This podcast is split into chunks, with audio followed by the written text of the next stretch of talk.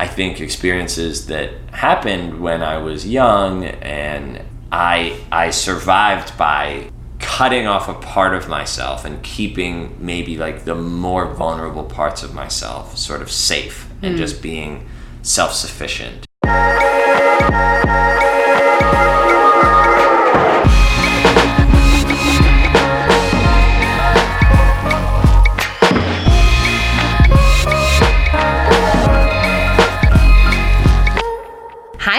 Welcome back to another episode of Hello and Goodbye. I'm your host, Leanna. I am a random guy off the street named Jared. Uh, Jared's my co host. we have a great episode for you today. So, Jared is going to kind of take over on this one. And yeah, I'm like I'm nervous. I, I hope I do a good job. I've done a lot of research. It's a it's a topic I'm passionate about. So you, you're going to do a great job. Plus, you have a group of fans. like, I did a poll on Instagram this week. I, because we took those pictures with, by the way, I forgot to shout out her name. Her name is uh, Jenna, Low- Jenna Lowry. You can find her on Instagram at Belching Babe. Hilarious Instagram name. Yeah. But she did all the photos for us. And they're absolutely amazing. So if you're in the area and you want photos done, contact her on Instagram. Um, but anyway, we have some serious, like, quote unquote, like model photos. Uh-huh. And so I did a poll um, who has the more convincing model look. And um, I, of course, won of course. because it was my Instagram, of Yeah. course. But you had some, like, some very loyal listeners That's exciting. uh, voted for you. I, think I know. Well, so I okay. So I saw it on your stories, Yeah. and I voted You voted for me, for which I you, thought was sweet. Yes. Because I, for, I almost like for sure I thought you were gonna vote for yourself. That's normally what I would do. No, but I voted for you, and then I was like, and then it shows you the results. And whenever I voted, there was like, yeah, like over twenty five percent of people like voted for me, and I was like, I know. taken by that. I Yeah. know. No, Yeah. no. I So- mean, I mean, you're attractive. Oh, you're thank you. intelligent. You, Yeah. Uh-huh. add a lot to the podcast. I mean. It was funny. I was talking to another listener who's definitely like more of your fan than mine, and um, he's a good friend of mine. But he he, I'm sure he listens to podcasts because of you. And he was telling me he's like, I'm gonna, you're gonna be like the nerdy dark horse. Like as this show grows and grows and grows, and maybe one day we'll have like live shows or whatever. I bet you're gonna, I'm gonna come out and people are gonna be like, "Whoa!" and then you're gonna come out and people are gonna be, No especially because I'm assuming this show will have more female listeners. Uh-huh. You know, I, I actually love that you're really like using the secret right now and the power of attraction to describe that one day we're gonna we're gonna walk out in front of like a, an arena full of screaming fans. okay. we hit ten thousand downloads. Next stop, you know. Well, that is a goal of mine with this podcast. I mean, I would love for this podcast to take off, to continue to bring people real and vulnerable content from two people who have n- no idea what they're doing in life. And Yeah. And like I think listeners really connect with that and I would love to like be able to have this be a job yeah, you know, of Yeah. a way of income, of, you know, selling merchandise and connecting with people and maybe doing live shows or a retreat, like you said, like a retreat where people could mm. come and like we could have guests talk about vulnerability and how to grow as a person and attachment and all of this. Like that's what I see for this. So, you know, I, I'm pro- I'm proclaiming that. What's a better word? Uh, I don't know. Like you're sort of like putting- Manifesting. Yes, That's like the word I'm putting- looking putting for. out that intention. yeah yeah universe, i'm right? manifesting Yeah. that i would love Yeah. i would love for that to happen because this is something that i just feel very passionate about but anyway before we get into it i wanted to talk quickly about a partner for the show. I haven't talked about them in a while but um, v fresh is an amazing um, company that i actually had the founder of the company natasha samago on the show uh, a couple episodes ago so make sure to go check that out. But you know vaginal health is really important and this partnership is very personal to me because i have experienced chronic uh, vaginal infections through the years. And so basically what they offer is they offer products that help balance out the vaginal ph. So the verse the first product is a V cleanse, which is a pharmaceutical grade pure boric acid, um, which balances the pH, reduces and controls yeast and bacterial infections. And then if you suffer from UTIs or just want to be preventative, and male can, males can use this as well. It's an oral supplement called V-Tract, which maintains, flushes, and clears urine impurities while promoting healthy urinary tract function for long-term wellness. And guys i cannot recommend this product enough like especially if you deal with kind of unbalanced ph like you can use the boric suppositories as preventative. You can use them after your period to kind of help balance again because the blood from the period will imbalance the ph um, you do not take the boric acid orally that's inserted Got it. Okay. but um, but yeah, the V Tract is also an amazing product as well. So you can find these products at www.vfresh.com. Use code all capital hello 2020 to receive 10% off your order. This is a one-time code. And again, I'm really um, really happy to partner with them. I really believe in this company, and Natasha's done such an amazing job to like empower women. And I love supporting companies that really like give women back their power because these infections can really kind of um, take away confidence, Yeah. you know? So, oh, and they also have another product, a V Cleanse, which is a vaginal wash. Um, so you can use that as well to kind of stay um, clean. That doesn't go inside, that's just on the outside. And men can use that as well to help because men carry bacteria. Yeah. So, um, men, you have your part in this as well. And again, if you go listen to the episode, we talk a little bit more about how you can help. But again, if you want to check it out, go to vfresh.com. V is V E E, and use code all capital letters Hello 2020 to get 10% off your order. Oh, that's awesome. Yeah. Yeah. And and you know, like we talked about when we talked about this topic before, right? I think it's awesome when um, anyone, but maybe especially women, are talking about things where there's like traditionally been like a lot of like shame and like ooh, like don't talk about that or whatever. Um, and so I think that's awesome. And I think also like for dudes out there, like recognizing like you know, like you should be part of your partner's like overall health. Absolutely. And like especially like sexual health is like that's a that's a, a two person game. Oh, it's you 50 know? 50. Yeah, yeah, for yes. sure. Yeah. Yeah, I appreciate your support on that. Yeah. And, you know, actually, I was thinking about it. I was driving home from Zach's house today, and I was thinking about like STDs too, and how there's like so much shame around that. Mm. And like it, a huge percentage of the population has some form of STD. Yeah. So eventually, I'm, I've been wanting to do this since the beginning. I just haven't been able to connect with the right guest, but I'd love to have an OBGYN to talk about Oh, STDs. that would be awesome, yeah. So because I think it's I think it's really important. So did you send me the meme? I, I can't remember who sent this to me about like how um, baby boomers are like if they see a therapist, they're like, don't tell anyone. And then millennials are like, I saw my therapist today and this is what they said. and so I think it's just like, you know, I think as we, as our, our population becomes more progressive and like open to things, like it's really important to talk about things that people have felt a lot of shame over. Yeah. You know? For sure. Okay, so you and I have a lot to catch up on. I know. I have a lot of recs today. Ooh, I have I have a number of them too. Okay, and I have some fun things that I haven't told you. So I was looking at our stats, and there is a country that has come out of the woods that is at the top of like the listening. Really? Yes. We have a new so like behind A the new- US. yep, behind the US. Remember our, our top countries for a while were like Canada, Switzerland, Yeah. Sweden. Yeah. Okay, so this can you guess? It's in Europe. Is it the UK? No, but they were they, They were, were out like there. top listeners for a while. Uh, what is it? France. Well, what's up, France? I know. That's so I exciting. know. It's so exciting. So I don't know who I know or how you guys find us in France, but shout out to us. Give us a DM. I Yeah. would love to um, to get to know you and um, just tell us what you think of the, the podcast and keep sharing with your friends. Like, you know, let's. I want to go to France. Yeah. Maybe we can come stay with you guys. uh, you know, when the pandemic is over. We'll over. book some flights. when we're allowed to enter countries. okay, and then the other thing is, I wanted to. We do have a lot of Oregon listeners, and you know, California has like somewhat like 30 fires.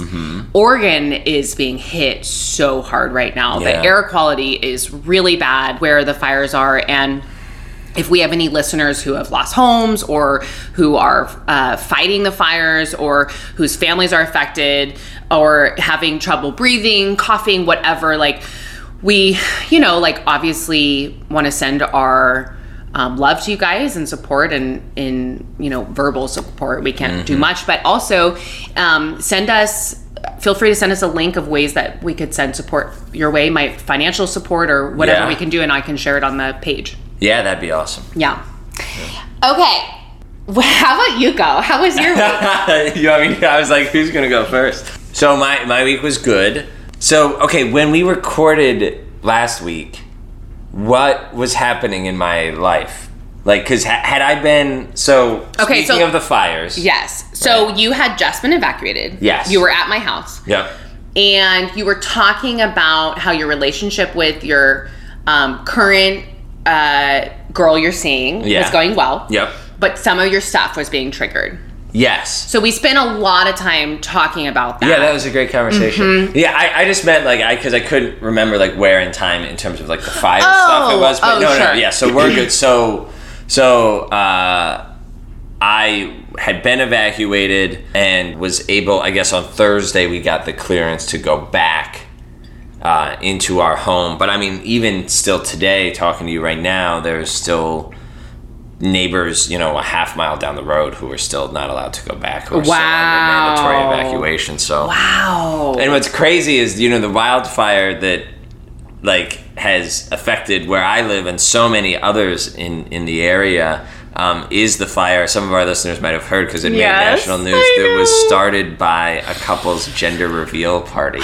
So they set off some sort of pyrotechnic thing that was supposed to give off like blue smoke if it's a boy or pink smoke if it's a girl or whatever, and it caught fire to the park or whatever they were in, and it's burned over thirteen thousand acres and like blah blah blah blah. So Thank goodness no structures have been burned down. Nobody's died there's there's been no deaths. I think there's been like six. Oh, have there been some structures that have burned down yeah, now? Oh, okay. like. I thought the Four or last time I checked in, there hadn't been. Yeah. I'm actually glad you brought that up because there's they're receiving a lot of really hateful comments. Yeah. Obviously, was it dumb?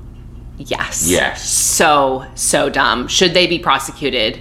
Yes. I Hmm. think I think they should deal with the consequences of it. Um, you know, they were just at the wrong place at the wrong time and experience a very unlucky outcome. And it's going to affect the relationship. It's going to affect the bringing of this child into the world. They could be serving jail time, probation, Yeah. millions of dollars. Uh, you know, they're going through enough. I'm sure they feel crazy guilty. You cannot release their names because they're, I mean, people are livid Yeah. absolutely livid and you know um i just would encourage everyone to like Well, I, I think in general, like it's so interesting that we as a culture go so quickly to like hate and vitriol and like f you, you should die. You know, like all this horrible stuff, and it's like, well, how how how, how is that supposed to help? You know, like and and what's interesting is I've been in that place. You know, obviously, like this was a really scary experience for me. You know, and like I mean, I don't want to make too much of it, but it was scary. And so well, I talked to my dad earlier today, and I told him and he was and his first reaction was like oh my god those poor people and i was like wow you know like yeah and, well and i gotta I, I admit at, at first i was like oh my gosh i was trashing them. Yeah me too that right? was my first response like Yeah. stupid i can't believe it. But think of all the other people who have done this pyrotech they're not the first people to do a pyrotechnic Well, and- baby gender reveal. the other thing my dad said was like he's like i'm sure they like bought it from somebody. Like i'm sure they didn't it's or he, he thinks it's pretty likely that they didn't home make this device and Sure. so the person was probably like yeah it's safe you set it off and then the smoke comes out and no problems right and so they didn't Yeah. think to like have fire extinguishers standing by or something like that um, or, or think that it would result in any kind of like Mm-hmm. flame or fire or whatever but Yeah, I mean, I really, I mean, they're gonna have to move. Like, they gotta move, right? Don't you think so? I- like, I, I just mean- think especially Yucaipa. Well, it's so Like for yeah. the people listening, if you're not familiar with Inland. Inland Empire, so Redlands is like the jewel of the Inland Empire. Yeah. Like we have a lot of like, it's a really cute little town. Yeah. There's a lot of wealth here, and so there's a lot of like, it's just it doesn't belong in the Inland Empire. It's a little more Ritzy. progressive, also. Than yes, it's actually a fun fact. It's officially turned blue yeah. because it was red for a long time. Interesting. Yeah. Yeah. So there's enough millennials and younger people that are Yeah. here now that it's Yeah. turned blue. Um, but Yucaipa is very kind of red Yes. neck. Yeah, it's Trump country. You know, like driving around, a Yes. lot of Trump flags. A lot of Trump, and- gun, Yeah, gun, yep, yep, pro yep, guns. You just never know what's going to happen in Yucaipa. Yeah. Like when the Black Lives Matter movements were happening, there were people outside their business sitting in Oh, there was a big, there's like a with fight on the street, like Oh, yeah. kind of, like- yeah. Oh, yeah. awful. See, but this is the thing, and I don't want to veer us into politics, but like it's like, and your description of these two people, you know, this couple that hosted this gender reveal party, is such a perfect example. It's like we've forgotten that we're all neighbors, Yeah. and we're all human beings. Like it's like if someone doesn't believe what I believe or votes in a and and and I get it, I get it because it feels like we've you know like the idea that someone would vote differently from you, like you like you think like you must be an alien, you know, like they. they the two ideologies seem so far apart from each other. But it's like I, I deeply feel like we only get anywhere as a country eh, or, or as just a society, as a people, if we remember that we're all neighbors and like mm-hmm. stop like demonizing and othering each other and mm-hmm. like I don't know. And I think your thing is a really good example of that. And as you were talking about it with this gender reveal party, like I think about I work with college students who don't have fully formed frontal lobes yet and like make a lot of impulsive Yeah. decisions and and part of my role is like talking with them about those things and helping them to learn from things that have happened and grow and develop and you know and but so much of what I see in students that really cause problems for themselves or, or hurt others or whatever is like thoughtlessness. Mm-hmm. You know, it's like I'm like, there's no bad people. I like so I, I think about this right. The way our justice system sort of like throws people away, sort of thinks of people as like mm. disposable, right? Like, but so rather than having that approach, right? Like, because when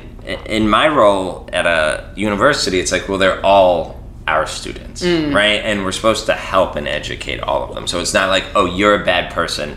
Let's lock you away over there, mm-hmm. right?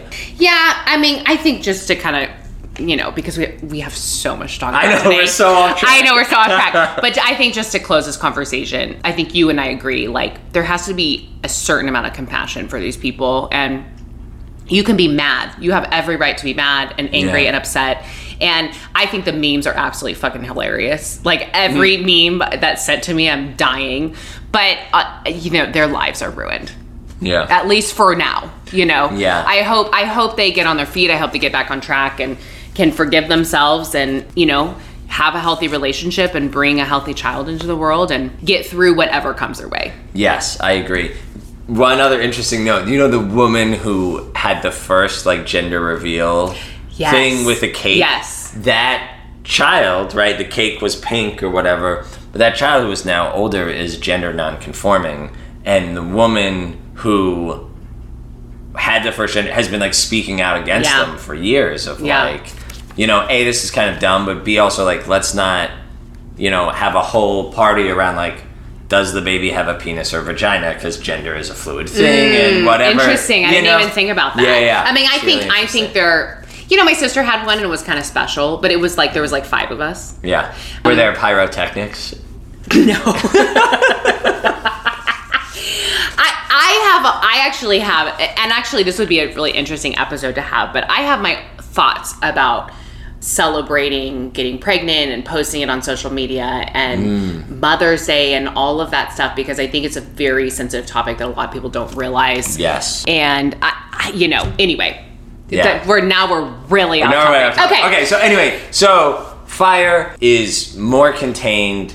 So much gratitude and awe for the people who put their lives on the Mm-hmm. Oh, it's and fight incredible! It's incredible. All Yeah. the structures they've saved because they've been able to turn the fire the other way. I mean, it's incredible yeah, what they do. Yeah, they're amazing. Yeah. Other than that, uh, I spent some time out of town with the person I'm seeing and had a really lovely time. And it's interesting because it was you and I talked about this last week about that way of when you have the closeness and togetherness, like some of the stuff that that can bring up for you. So I and I, I had a phone appointment with my therapist that happened like sort of in the middle of this trip, and in talking to him, he used the phrase like the dance of intimacy that I really hmm. appreciated. Oh, I love that. Yeah, right. And and that you know, like human beings have a need for togetherness and connectedness, but we also have a need for like separateness and being an individual and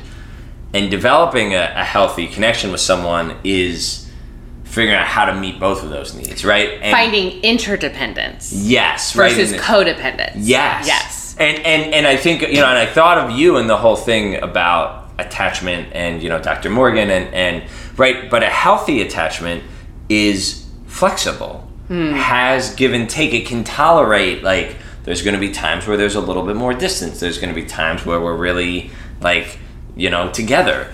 And so that was really interesting. My another one of my recs for today is on the trip we were listening to you know some podcasts and we started listening to an audiobook esther perel is the name of a really um, awesome couples therapist and writer. She grew up in belgium did some of her training in israel has now practiced in you know the us mostly.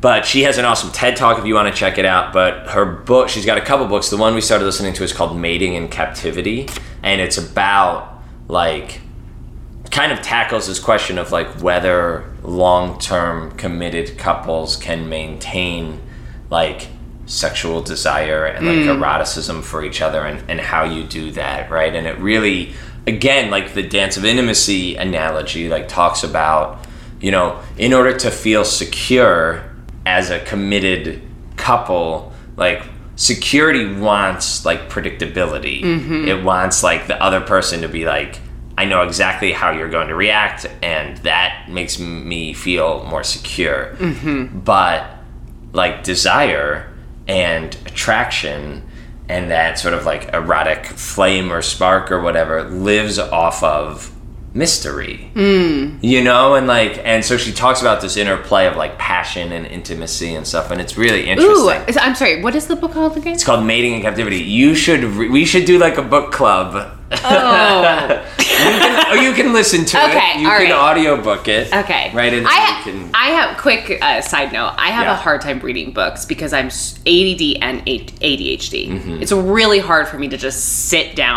Mm-hmm. Yeah. and read. Audiobook. I, I did not read a single book in college. Not a single book. That's amazing. I skirted through college without reading a single book. that's amazing Thank you. I'm really proud of myself. No, that's a testament to like your adaptability and like and like your intelligence, frankly. Thank you. Right? Right? You know what I'm saying? it's a good thing that I ended up finishing my college career online because then it's mostly writing. And so mm. then you go through and you can kind of just scan through and pick out what you need or whatever. I really, you know, I really don't feel like I learned much in college, but now that kind of makes sense if I didn't read anything.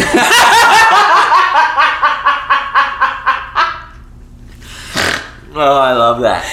Did you guys listen to our podcast? Did you listen to the new episode? Uh, I've listened to most of it. She also listened to it separately. Yeah. Because she's a fan of the show. Yes. Yeah. So that's that. That was. Oh, that's another thing that's happened since we recorded. Right after we. Oh, I met her. You met her. I did. She's lovely. Yeah. Yeah. Oh, um, so, you so. so you you got to say your opinion of Zach when you first met him. So Uh-huh. I will say my opinion Oh, of um, her. First of all, she's gorgeous. Oh, thank you. She's absolutely stunning. I, I don't know why I said why I said thank you. well, because you know, I mean, yeah. yeah, That's nice. you got lucky. Yeah. She is just as sweet as she can be. Mm-hmm. Very confident, Mm. great, like eye contact, and was interested to like meet us. And she met my family. Like that's a huge. Like you got to be pretty confident to go in a situation like that. That's true. You know. Yeah. And I just felt like she. eh, not only engaged in conversation, but created conversation. She brought me a gift. She brought me wine. That's true. And she said, I brought you a gift because your love language is gifts. I just thought that was the cutest thing. And um, yeah, I, I really, really like her. Oh, that's great. Yeah, she's incredible, incredibly thoughtful and sweet and caring. And she really likes you. It was very cute. I think I told you this, but she was like, "Oh, I hope I don't like fangirl when I meet Leanna." Right? Which, by the way, is a reminder that, like, even despite what you said at the top of the show, like, you're still like the podcast, mm, right? thank you. Yeah. okay, so that's me. What about you? Okay, so I have lots of things to talk about. So first, I ordered some merch this week. Oh, that's so I exciting. I hit the button and I ordered it, and it's a little scary. but um, so I well, ordered- it's because that's a big financial it, commitment. it, it, it Yeah. really is, yeah. And yeah, so anyway, I ordered the special hats for the Patreon account. The friends of the show. The friends of the show hat. Now let me talk about the Patreon account for a second. I changed it again because I, I, you guys, I really have a hard time with overpriced things. I really do, and it's like I was checking out other. Like I was checking out Girls Gotta Eat merch, I was checking out Betches merch, other podcast merch, and mm-hmm. you know, hats, the going rate is $32. Mugs, the going rate is $20.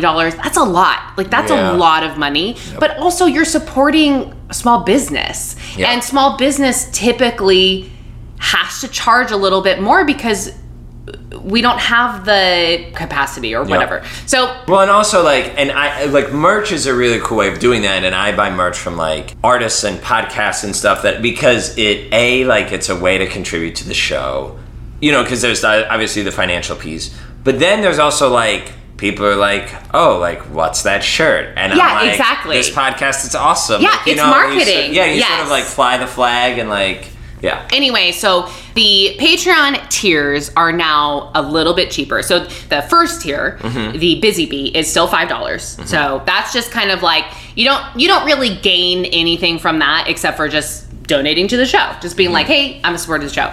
Then the Hustle and Bee is the second tier. That's fifteen dollars. So now for fifteen dollars, you can get all the bonus episodes. Yep. We we do one, maybe two bonus episodes a month. So Yes. right now there's four bonus episodes. We're gonna record one right after this episode, Mm-hmm. and so there's gonna be another one this week. And then the third tier, the is the swag bee, and that is thirty dollars. so Mm-hmm. Mm, okay. thirty dollars. It includes all the bonus episodes, a social media follow, Mm-hmm. and the exclusive hat.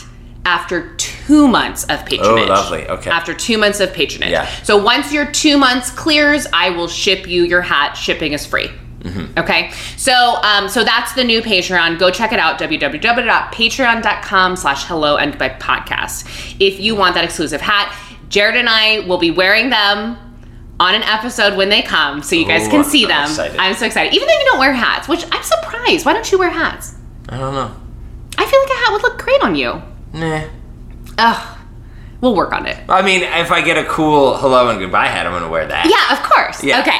So, and then I also ordered. You, I, I, okay, I have an answer to that. Let, but this, I'm just gonna say it quickly. We can come back. Okay, to yeah, it yeah, another yeah. time. I have this thing against like when I'm dressing myself. I try to like I try to look nice. I wear clothes that fit me or whatever. My biggest fear is coming off like I'm trying too hard. Of like, you know, like oh, like look at that guy trying to like pull off that hat or something like that. So I don't take a lot of risks. Yeah, I don't know why. I'm like I, I don't want to look like I'm trying to. but hard. I don't think a hat is necessarily like a risk. I get. I mean, like a ball cap isn't, but I don't know. I don't. I mean, it's not like I got like hello and goodbye fedoras. it's, a, it's a hard pass for me on that. so then I also ordered some mugs. Yep. The first set will only be available to nine listeners. So if you want those mugs, I posted them on social media. I'll post them again. You can pre-order them. Mm-hmm. They're awesome. And then I also ordered a couple sweatshirts, but just for you and me, so we can decide if we like them. So we'll post photos of us wearing them, and if you like them, let me know, and I'll order more, and then we can then sell them. Yeah. So I, I think that's awesome, and I, I really appreciate how much thought you've put into making sure that for people who are able to support the show in these ways through the Patreon, like that there is sort of something in it for them, right? Yeah. like we're showing appreciation for that. You know, and, and that's important to both of us. The other thing that's true though is like you know, like you've said, like you know, and again, like I've talked about, you there's a lot of expense that goes into just putting episodes out for people to listen to, Yes. and so like just if you can afford, you know, twenty bucks a month, thirty bucks a month, five bucks a month, whatever it is.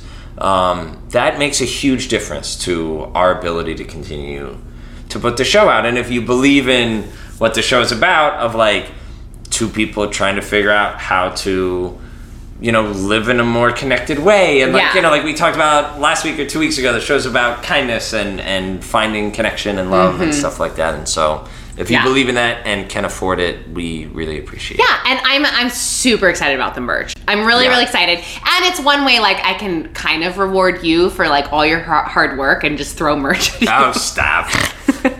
And and guys, just even if you just go check out the Patreon, Yeah. see what it's about. Like I put work into making it nice, and we're gonna record like a cute little Patreon intro video. So just Mm-hmm. go check it out.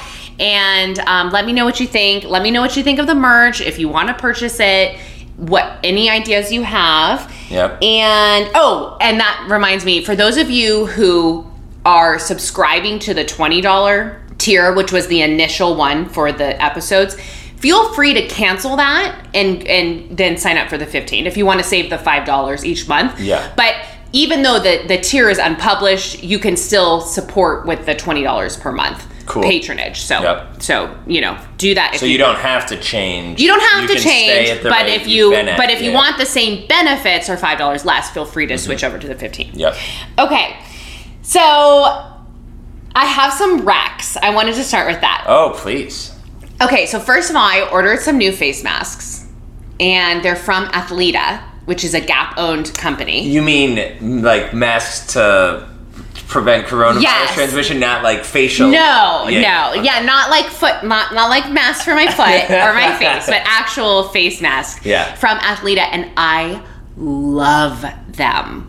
so Is they're the one you were wearing earlier? yes. Okay. So they're adjustable. So you uh-huh. can adjust them. They have a pinch on the nose, so they have a mm-hmm. wire through it. It's double fabric, so I'm sure it's a little bit more protective. Yep. And you can order five of them. I, I think they're women's masks, but they work for kids, teenagers. I gave one to Zach and he loves it. Yeah. So I'm sure they have a, a men's version too. But it was five for thirty dollars. So five masks for thirty dollars. that's They're really great quality. They're for working out. So they're breathable, but they're protective. And the five colors are coral, navy blue, black, this kind of uh, beigeish gray, and then camo, which is like an, a green camo, which is Yeah. one I was wearing. I love them. So go check them out. It, it doesn't cover shipping, but the really, really great face masks. Yep. Um, and then I was listening to one of the Girls Gotta Eat episodes about uh, with Jamila Jamil. So Jamila Jamil is an actress,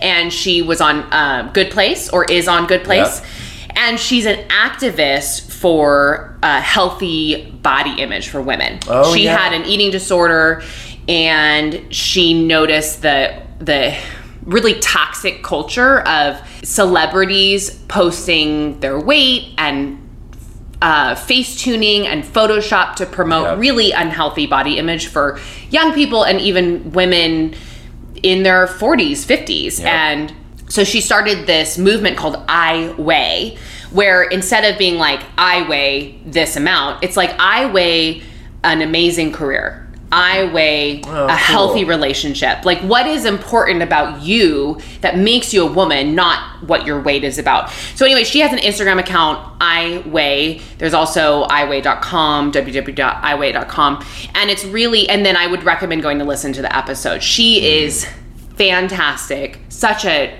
elegant and professional speaker and I just really really loved what she had to say about healthy body image because I've had some listeners reach out like can you do an episode on body image and I would love to but I would say you know for right now go listen to this it was Yeah. fantastic That's cool. I, I don't remember the name of the episode. It was something about body activism or something like that, but it was one of their more recent ones. So just look for the episode with Jamila Jamil, but it was fantastic. Okay, and then these are super outdated. but I have to mention them because I love them so much. So Zach and I have been binging Parks and Recreation. Okay. He's never seen the whole thing. Uh-huh. I've watched it at least five times. It is so good. It's like probably one of my favorite comedy series ever. If you've never watched the whole thing, you cannot fully judge the show. You have to start, you have to start from the beginning and get through the first season. It's funny. It's Yeah. funny, but it's not their best. It's like Yeah. it's like a like a pilot season. Yeah. I think there's only 6 or 8 episodes. The it really starts the first episode of season 2 and then season three, four, five, six are fantastic. The last season is eh. But it's so good. Like there's so much iconic like slogans and characters and g- genius writing and um, Amy Poehler is fantastic. I feel like I'm a Leslie Knope, and Zach is definitely a Ben Wyatt.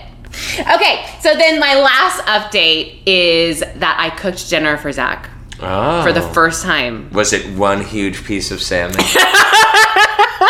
So it was salmon. I did cook salmon. Um, and I cooked broccoli and asparagus and I put it on a salad and it was really not that great.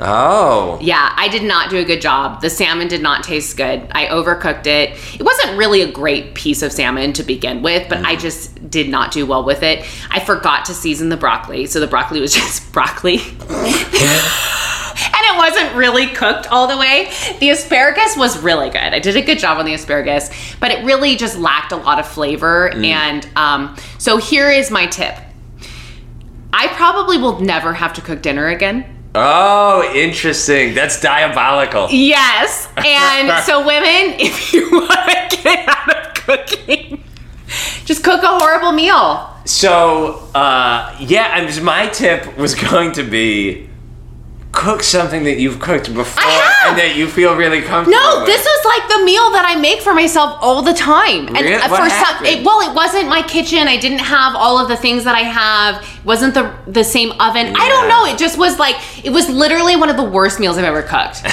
it was so bad, and um, so yeah. So I probably won't be cooking for a while. Um, quick fun story. My uh, the person I'm seeing and I like bond over food. Like we both like really enjoy food. And I texted her like a week and a half ago and was like, "Yo, could we make?" Because we've been talking about Taco Bell at one point and mm-hmm. about how like neither of us has had it in years, but it was like mm-hmm. a big part of like high school and stuff for both of us. And I was like, "Could we make like homemade Crunchwrap Supreme sometime?" and we totally did it. Oh, was it good? Oh, they were so delicious. Oh, that's awesome. Yeah. Okay, that's it for the intro.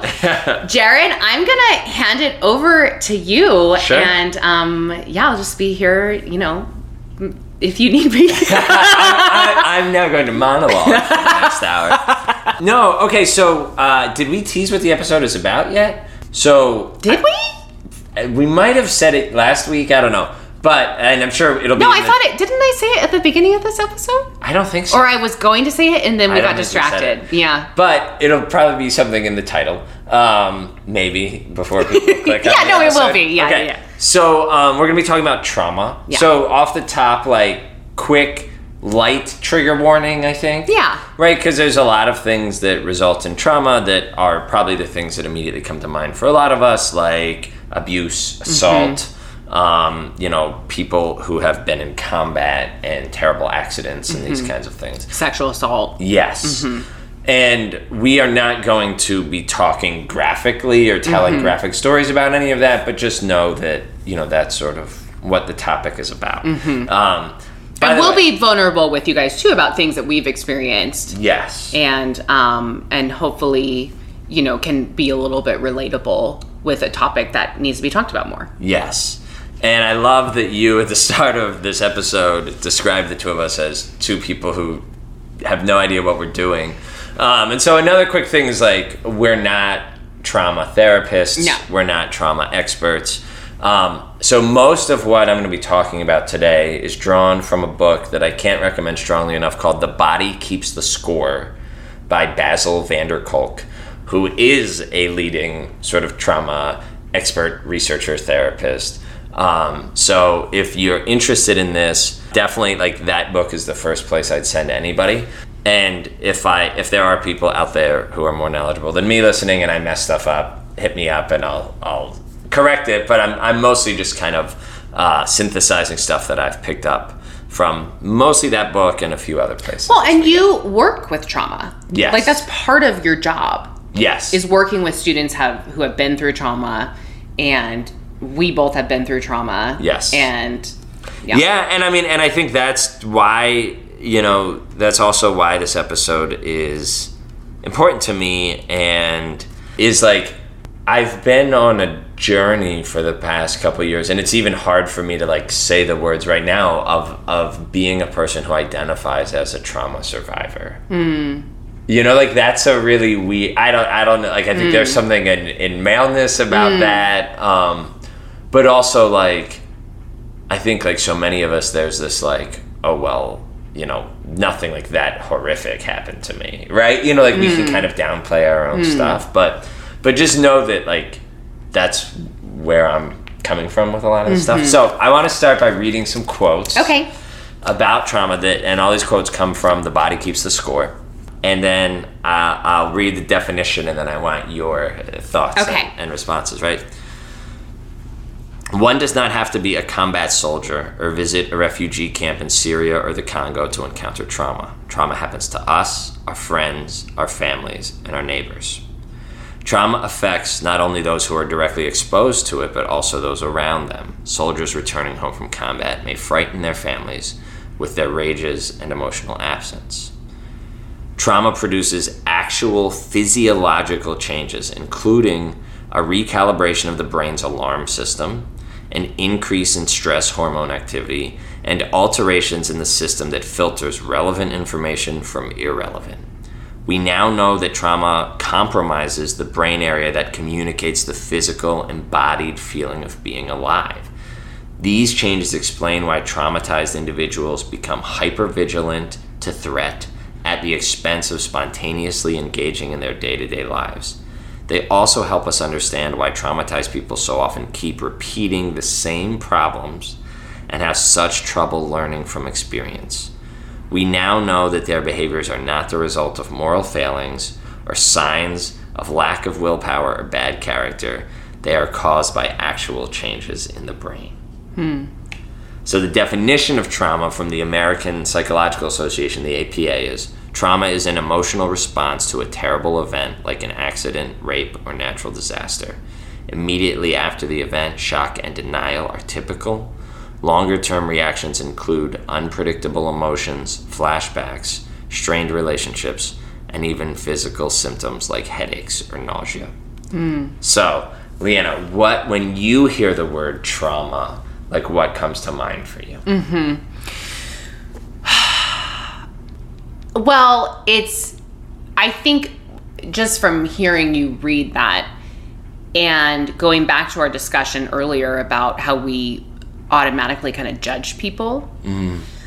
I think it's really easy to to look at someone maybe that we know that has rage or that mm. has abusive behavior or addiction or um, just really unhealthy behaviors and and it's really easy to judge that. And i think that we forget that it, you don't just that you're not born with that. Yeah. and you know we all are coping with pain in some sort of way.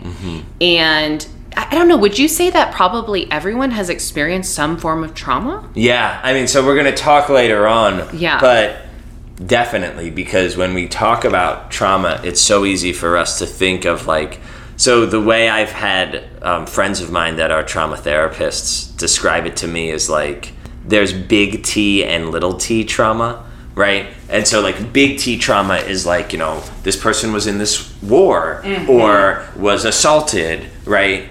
And then there's little t trauma, which are like the sort of smaller things that um, a lot of them can happen in childhood, as we'll talk about, you know, but things like emotional neglect and and being raised in a family where there was um, lots of dysfunction and stuff in various ways. Like all of those things can result. Yeah, well, and I even think of like I had an experience when I was four where I almost drowned. yeah.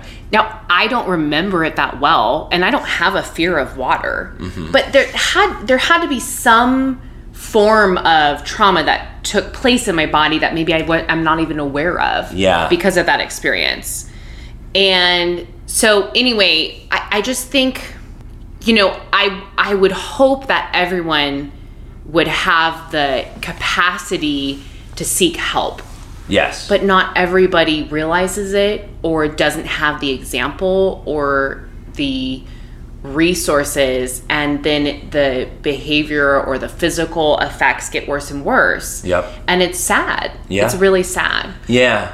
And I, I love the way, you know, like when you were talking about the way we can be judgmental of others, like the thing that came to mind is like how often people are like, oh yeah, so and so is a mess. You know, mm-hmm. like, oh, that, that person is just a mess. Or like, you know, I see students get fed up with their friends who every time they drink sort of get very emotional, cause all kinds of problems for themselves, and their friends have to mm-hmm. babysit and all these things. And like, certainly, you shouldn't sort of put up with mm-hmm. the way someone's self-destructive behavior is causing major consequences Yes. in their life as well as yours yeah but also like you said like having that level of compassion. And when you talk about help seeking we have uh, particularly in this country like this individualistic like bootstraps mentality.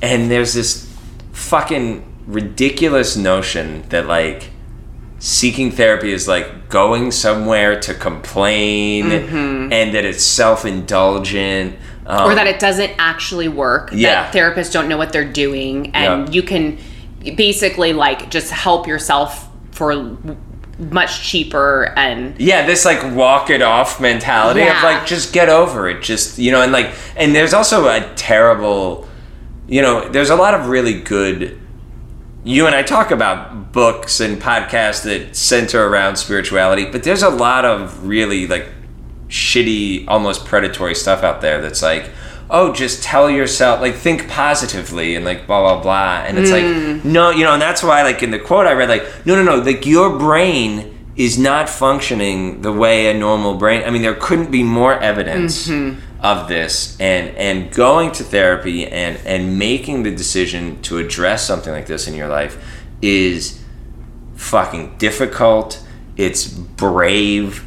It's the opposite of all this bullshit that people in the culture will say, right? Yes. Well, and I really love that you you said, you know, just because someone ha- does have trauma it doesn't mean that we have to put up with unhealthy behavior. So we have to have compassion and empathy, but we are also have every right to set a boundary. Yes. Right. So if you're dealing with someone in your life that has this horrible trauma, but they're abusive or an alcoholic who, when they become drunk, go to rage. Yes. You know, you have every right to leave that relationship Very if that's not so. healthy for you. Yes. You can still love that person and and and help them get help if they're willing. Yeah. But um, you know, this isn't just something that we have to put up with just Yeah. because we have that compassion. Yeah, and I've seen like people in my life and even students I work with do this really well where they're like, dude, like if it's a Friday or Saturday night and like you want to play FIFA or like you want to hang out, like I'm there. Like I, I'll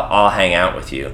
But like I'm not hanging out with you when you're drinking. Mm, mm. Because I know where that goes. Mm-hmm. I You know? love that. And that's Right, like like- setting super healthy boundaries in Yeah. your relationships. Yeah. Yeah. So okay, so a little bit more about trauma, right? Yeah. So so the key word is like overwhelmed, Hmm. right? So the difference between you know because interestingly, like two people can experience similar events, and one person can you know have significant trauma as a result of it where another person who experienced kind of the same set of external circumstances might not necessarily be impacted in the mm-hmm. same way right? Mm-hmm. Like you see this all the time like siblings that are raised in the same abusive household or whatever can have very different reactions mm-hmm. right?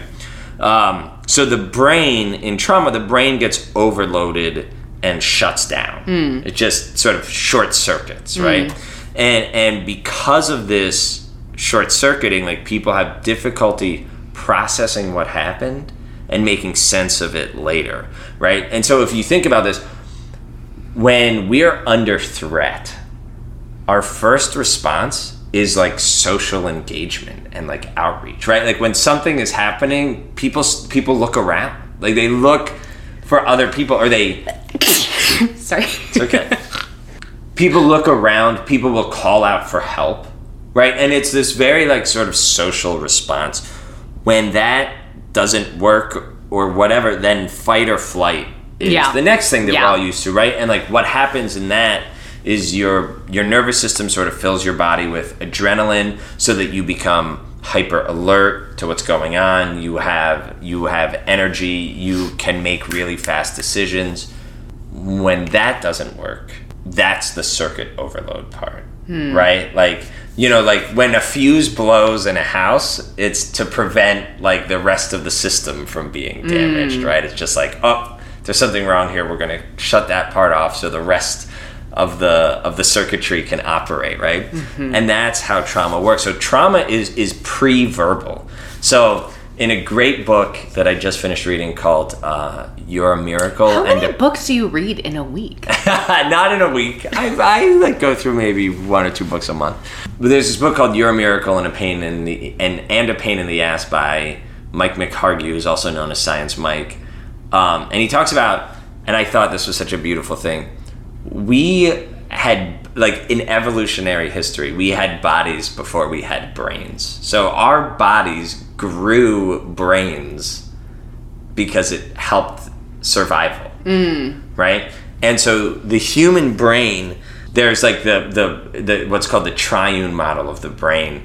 And there's like three parts to the brain that developed over top of each other like in evolution. So there's kind of your reptile brain which is you know like the way in the book i just referenced uh, the author mike talks about is like your brain is a guy sitting on top of a puppy sitting on top of a crocodile. Like that's that's What? how your brain is built right? So the first so the earliest part of the brain is your reptile brain. That's your brainstem and your hypothalamus and that is all the unconscious stuff like Sure. breathing when you need to sleep when you're hungry like kind of this automatic stuff right? That's your like reptile and it's just that's just pure survival at Mm-hmm. that level right? On top of that you have your mammalian brain which is the puppy right? So that's the limbic system like emotions and pleasure um, sensing danger right? And that that part is sort of shaped by experience right and then on top of that the sort of youngest part of our brain from an evolutionary perspective is your rational brain, right? The neocortex. Um, that's where empathy and feeling connected and a lot of the sort of social cues in our brains comes from, right? Like, so when people talk about mirror neurons and like resonance, um, that's the seat is that that neocortex. And so I had a close friend of mine who's a trauma therapist describe this to me and use this sort of like visual that makes a lot of sense. But she makes a fist, right? And she like lays her other hand on top of her fist. When a person is experiencing trauma or sort of re-experiencing trauma if they're being triggered by something they call it flipping your lid because this young part the top part the neocortex like when the reptile brain starts firing this is just offline. Hmm. Right? So your rational thinking brain you can't think your way out of like a PTSD flashback of like this isn't really happening. Like I should hmm. calm down right? Hmm. Because it's that deeper structure in your brain that's just like alarm bells going off. Does that make sense? Yes. Okay, so so so what happens when a person is traumatized, right? So the first thing is your ability to perceive things gets totally thrown off. So it's like have you ever lived somewhere where like the smoke detector in the kitchen goes off a lot? Yes. Right? And like so out of nowhere, like there's no fire, like nothing is going Yes. wrong, and then it's like beep, beep, beep, beep, Yes. and it's like and it's so like jarring and annoying, right? So in a person who has been through trauma, like their smoke detector is just going off like crazy, and it's that super jarring experience mm. every time, right? And you your brain starts to function differently in how you perceive the world around you, right? The you know one base level of perception is when we look at something and our brain is like threat or not threat, hmm. you know. Um, and like, do we, you know, and, and they've done studies about whether people perceive faces as friendly or threatening. And people who've been through trauma, like, right, they're just hyper vigilant to that. People who have been through combat, I was with extended family a few months ago, and my uncle was like, "Yeah, we're setting off fireworks, like blah blah blah." And my great uncle, who's the generation older than him, is like, "I'll be at home. Like I don't, I I can't do fireworks. I can't be around that. Wow. Like from his time in the military and stuff like hmm. that. Um, you know, and this is fifty years hmm. later, right? Mm-hmm. And so traumatized people are more likely to see cues of danger and when they do you know uh, like when we do we're like flooded with stress response right there's no gray area mm-hmm. it's either like not a threat or this will kill me if i don't get out right that's where hmm. you get those really oversized reactions what's interesting is all of this stuff is like a, adaptations to help us survive right so that fight or flight helps us survive, right? Um, and it's designed to give your body and brain what it needs to respond to a crisis situation. And then the system is designed to bring you back down to normal. And in traumatized people, like they they can't de-escalate like hmm. that, right? And what we know, and this is also true for people with chronic anxiety, right? Because anxiety can kind of keep you in that same fight or flight, is it just wreaks havoc oh, on yeah. your health Oh yeah. It it sleeplessness. Go ahead. Yeah, well, it makes me think back to the episode that we did with my sister, who's a Yeah. chaplain and she works a lot with death. And we talked about grief. It's a really, really fantastic episode. You guys should go listen to it. It's episode eight, I believe. But, you know, the first response is denial, Mm-hmm. which is that fight or flight because that's how you'll survive. That's how you survive. Yeah, because you can't take it all in, right? Like, so Yes. some part of your brain is sort of shutting down another part temporarily. Yes. Yeah. and then I can relate. And then we talk about in that episode too how grief often stays in the body, Yeah. you know, and trauma stays in the body. And like I can relate to that because I deal with chronic anxiety and I have so many issues. I've never talked about this before, but I have chronic tendonitis in both of my elbows. I have a I herniated a disc in my neck right after my divorce that I know was from the stress of the divorce that I'm still dealing with the effects of it today. Um, I have a hip issue and I deal with kind of uh, digestive issues. And so it's like, and I know like 100% all of that is emotional. Yeah. Like I know it's emotional. Yeah. And you know, I, I- it makes me think of people that do live with chronic pain or even autoimmune disorders. How much of that is trauma? Mm-hmm. Yeah. How much of that is just it's just stuck in the body. I actually I work with a woman. Her name is Jackie Smiley. Um, she is amazing. She does a lot of trauma work. It's called EDMR. Yes, EMDR. Oh, thank you. Yes. EMDR. And um, she does tapping methods. Yep. And I work with her a lot with certain. Oh, another chronic issue I have is the vaginal issues, which is also from trauma. And so, uh, you know, we do a lot of, of tapping and trying to figure out, you know, we clear the emotional blockage, then we clear once the emotional block is is done, then you got to clear the physical block. That's the phys- and sometimes you've cleared the emotional and the physical is just still there because Yeah. it's like your body's response is to not let go of it because Yeah. that's what's keeping you surviving. Yes. Well, and that's like the title of the book that I'm referencing so much is The Body Keeps the Score. Yeah. right? Like, and you know, and, and even in severe trauma, like people don't have the memories, right? Like they can be so cut off, you know, that you know that that's absolutely repressed, but it all lives in the body, right? And like most of the time, I wear like a guard at night because I grind my teeth. Hmm. You know, a hundred times a day, I have to like consciously let my shoulders hmm. fall because I'm just like you know a lot of my stuff is in my neck and like and my hips too. So I, I'm totally with you. Other things in trauma, emotional numbing and, and and dissociation. So in the book, there's this quote describing um, a combat veteran that the author is treating, right? He desperately wanted to love his family, but he just couldn't evoke any deep feelings for them. He felt emotionally distant from everyone. I love this part. As though his heart were frozen and he was living behind a glass wall. That numbness extended to himself as well. He could not really feel anything except for his momentary rages and his shame. Hmm. Right? And like that's a little, you know, like that being cut off. I mean, that's something that I've been working on in therapy forever. Mm-hmm. You know, is, I think, experiences that happened when I was young and I, I survived by cutting off a part of myself and keeping maybe like the more vulnerable parts of myself sort of safe and mm. just being self-sufficient. And it works it, it worked pretty good for a long time.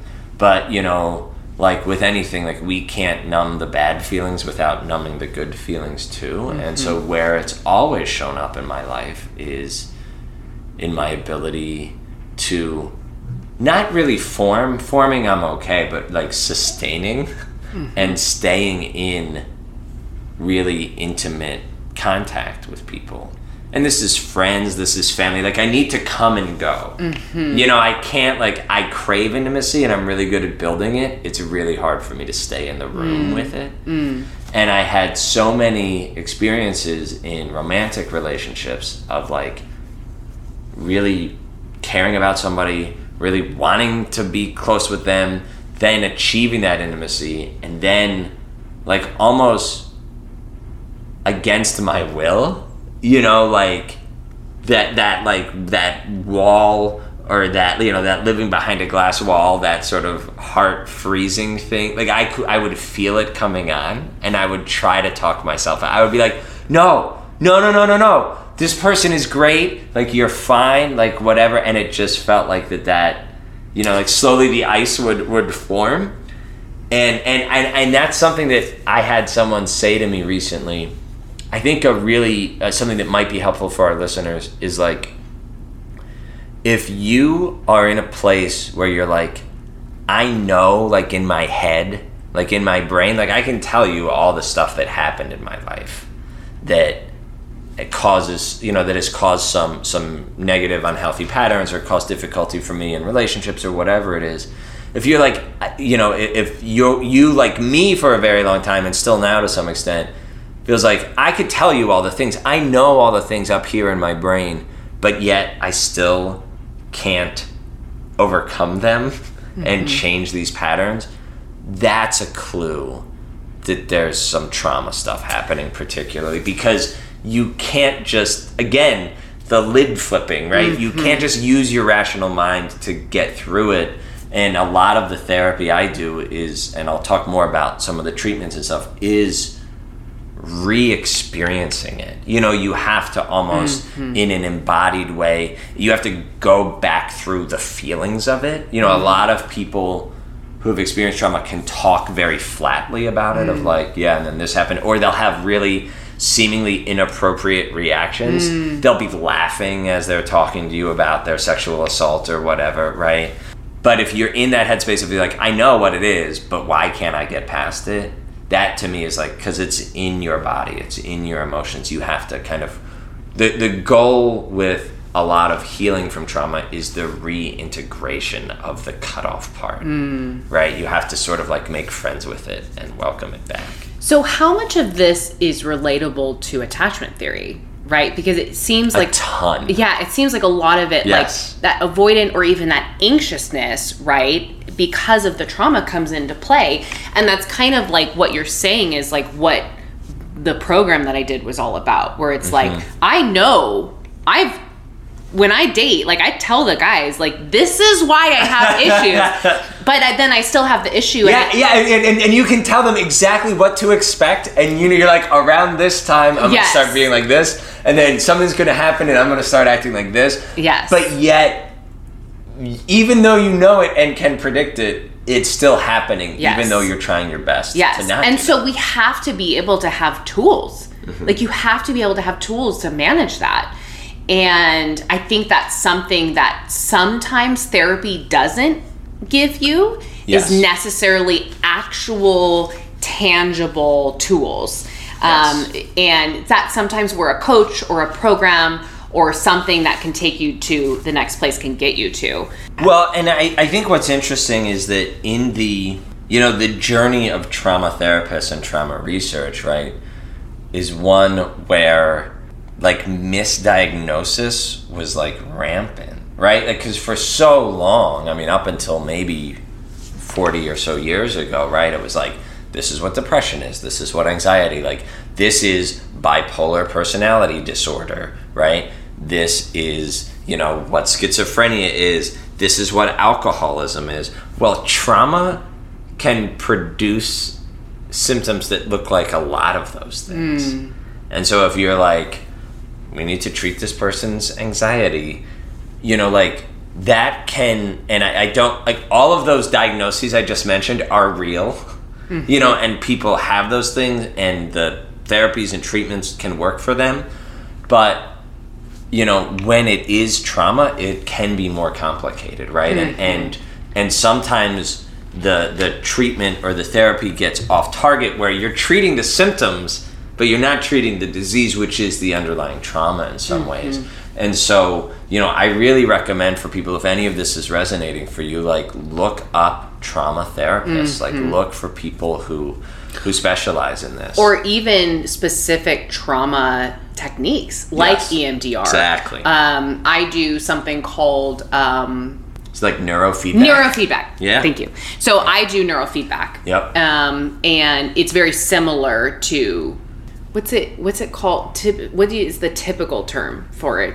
So I don't know what term you're looking for, right? But they, you can, you know, they they hook up sort of monitoring devices that Yes. measure your brainwave activity, and through, you know, there's, there's various types of neurofeedback, but it, it, you sort of learn this way of realigning your kind of brainwaves. in Yes, that's a great way to explain it. So basically, what it does is it allows me when something happens, when a trigger happens, or when my anxiety picks up, or it it's supposed to allow me to not react as big. Mm-hmm. Like my reaction can be a little smaller, or I can be able to handle it a little bit better. Yes. Um, and so I do that about every six to eight weeks, and it really helps. I, I, I can kind of feel it when it starts to wear off. I get a little clumsier. I start to Mm. feel a little bit low. And so, you know, don't be afraid to look into techniques Yep. too. Yep. That that can, you know, uh, therapy is amazing, but sometimes you need more than therapy. Mm-hmm. Yep. Yeah. Neurofeedback, biofeedback. Um, Oh, that's what it is. That's the term of it. Biofeedback? Oh, so you're probably doing like heart rate variability stuff. So, heart rate variability is a really interesting measurement of like in healthy, in optimally healthy people, your heart rate sort of has a way that it's synchronized with your breathing and you breathe deeply and fully, you know, and things like that. And people who have PTSD and other kind of extreme sort of traumas, their heart rate and breathing is all out of sync. They breathe shallowly and quickly, you know, and, and so there's all kinds of so there's there's all of these treatments, right? Uh, here's a quote from the book in terms of trauma treatment, right? The challenge of recovery is to reestablish ownership of your body and your mind, of yourself. This means feeling free to know what you feel and to feel what you feel without becoming overwhelmed, enraged, ashamed, or collapsed. For most people, this involves number one, finding a way to become calm and focused. Number two, learning to maintain that calm in response to images, thoughts, sounds, or physical sensations that remind you of the past, right? And mm-hmm. it, you know, that's a lot of your coaching and the mm-hmm. stuff that you've talked about on the podcast of when relationships or or certain feelings or experiences in the relationships are triggering those things in your past how do you recognize them and and move through them without getting overwhelmed or freaking out or going to those more extreme reactions mm-hmm. right? Number 3 finding a way to be fully alive in the present and engaged with the people around you right? That's the not being cut off or numb part. And number 4 not having to keep secrets from yourself, including secrets about the ways that you have managed to survive. So it's about revisiting, reintegrating, re experiencing. Mindfulness is a big part, you know, like, and you've talked about that in your therapy and in your coaching, this idea of like self awareness. Mm-hmm. Because if you can get there, there's a part of you that can be aware of your thoughts and reactions as you're experiencing them and not like um not pushing them away or like judging them of like oh no here's this shitty part of me showing up again like right like that doesn't help Right, like having that self compassion Yes. for it. Yes, and it's really interesting because there's also like um, part of the book, you know, and this is more of a like sort of psychoanalytic or psychodynamic approach. They talk about um, liberating the exiled child. You know, like so, especially for stuff that happened when people were young, the child version of you learned some unhealthy things because as a child like you you don't know what you know as an adult right you can't make sense of it and go well that wasn't your fault right because the child doesn't doesn't know that and in my therapy when my therapist and I talk about stuff from childhood it's recognizing oh yeah like I'm reacting like this because this is familiar to me from when I was a little kid and these kinds of things would happen. Right the goal again is reintegration. So I need to not be like, oh, that fucking stupid kid is showing up mm. with the way he responds to stuff, but like make friends mm. with that young part of myself, right? With that like kind of inner child. Mm. I did a therapy retreat years ago once where they suggested they were like, find a picture of yourself from when you were really young and like keep it somewhere where you can like see it every day Oh, I love that. and like know that you know like that that that little girl is still in you and when things happen like she gets scared and starts freaking out. And what you can do through like you said like learning these tools and strategies is like be able to like almost see her hmm. and be like this is okay. Like we're okay. Like you know kind of like I, I hmm. sort of envision it like as like big me talking to little me of like i got you. Like we can handle this. Okay, quick you know? quick question on Yeah. that though. You know, if most of your trauma has happened in your adulthood, is Mm-hmm. that still some like does speaking or connecting with your younger self is that still part of it? Like or is it more of like maybe you put a picture of of you at the time where it happened? yeah You know, I- yeah I and think can kind of relate possible. to that person and be like, "Hey, listen, it's okay." Yeah. You know, I, I yes, I think that's totally true. And it's so interesting though, because when I when I started going to therapy, I talked a lot about stuff that happened in my teenage years. Hmm. You know, I was like, yeah, I messed up because of all this stuff, right? And what what is true for me and maybe true for some, but certainly not all, is that a lot of times the stuff that happens later in life is like echoes of things that were familiar from an earlier time. Hmm. You know, like the people who become involved in abusive relationships. There's that's more likely for people that had earlier experiences hmm. that were where they didn't automatically learn to like avoid those kinds of relationships and put blame where it belongs, which is on the person who's being abusive, right? Hmm. And that's why, you know, like these patterns get replayed. So I don't really know the answer to your question. Yeah, I guess I'm just thinking of like when I see when I look back and I see pictures of myself around the time of my divorce and even a couple years after that and which is where a lot of trauma for me occurred. Yeah. I look at those pictures and I wince. Like it, it's almost like, oh, I don't like that girl. Like I don't like the decisions she made. I don't. I think back at situations and I have negative thoughts and attitudes for towards them. So I just, I just kind of think like, I wonder if there could just be like, sure. I mean, I think some of those decisions probably were influenced by what happened Yeah. when I was younger, but for me, a lot of that trauma is kind of in that. That's so interesting Phase. because you know what's so funny is like I relate to that so strongly. I don't like who I was especially in college, but in hmm. high school a little bit too. Hmm. Like I was angry.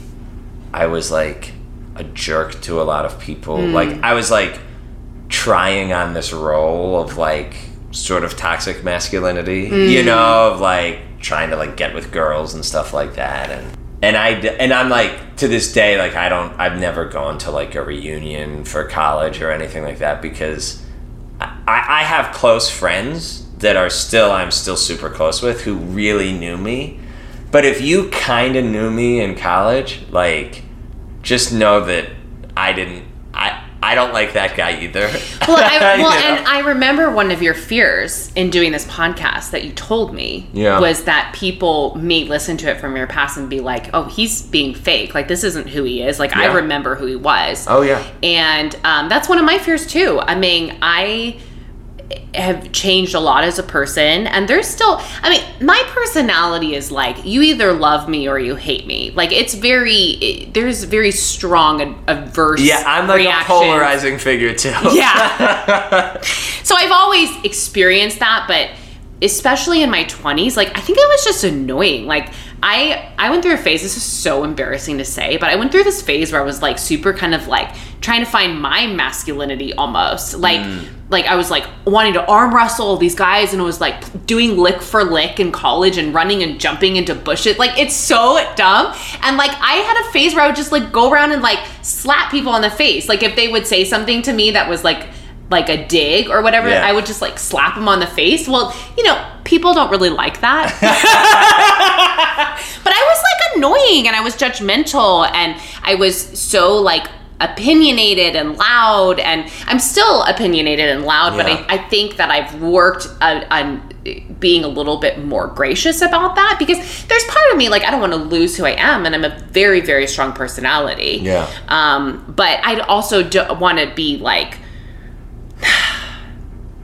like a better person Yes. than I was. Yes, and and I think you're right. I think right, like a, it could be a really healing practice for. Again, I'm not a trauma therapist, it- but it could be a really healing Mm-hmm. practice for you to like sit with the image of that person that you were after your divorce and cultivate compassion and caring for her Mm-hmm. and know that like she's in you also Mm-hmm. even though she's not like a little young person right Yeah. so, something that I think is really profoundly important about what you're talking about, about this idea of developing compassion for yourself, is I think a part of the journey, certainly for me, and I know for others, my close friend Melissa helped me realize maybe it was two years ago now that she said to me, because this was early on my journey of really getting in touch with some of the traumas in my life and, and how they were impacting me. And she shared with me, she was like, you know, I, I know, you know, for me, and, and she said, and I hope for you, Jared, that you begin to talk about these things not as like, these are the things that like messed me up, hmm. but like, these are the things that I survived hmm. and that have made me like the strong, like sensitive, like caring person that I am today, mm. right? And I think that's the reintegration idea. That's the like sort of mm-hmm. making friends with those parts of yourself instead of like I hate that part of myself, right? Mm-hmm. And like and you know, it's so easy to do it in another person. Like when I hear you talk about jumping into bushes and arm wrestling guys and stuff, you know, but that was that was that seems like a, a young woman trying to find her voice and her sense of independence and it seems so like healthy and not at all something to be ashamed of or hypercritical of but yet Well, maybe i have slapping those people. well you know but i mean that's how we learned things It right? was Like- funny. yeah I mean, not to everybody. but I think that's some of the journey, right? And so, like, um, in terms of treatments, like relationships are a huge part of healing from trauma. Yeah. Like a big part of what needs to be recalibrated and what we all need to survive and be healthy is attunement synchronicity, you know, like synchrony with others. And so that's how therapy works, right? Is that you experience a relationship sustained over time where your stuff can come up and the other person is trained and able to react in a healthy way like you relearn like healthy boundaries in a relationship and stuff like that.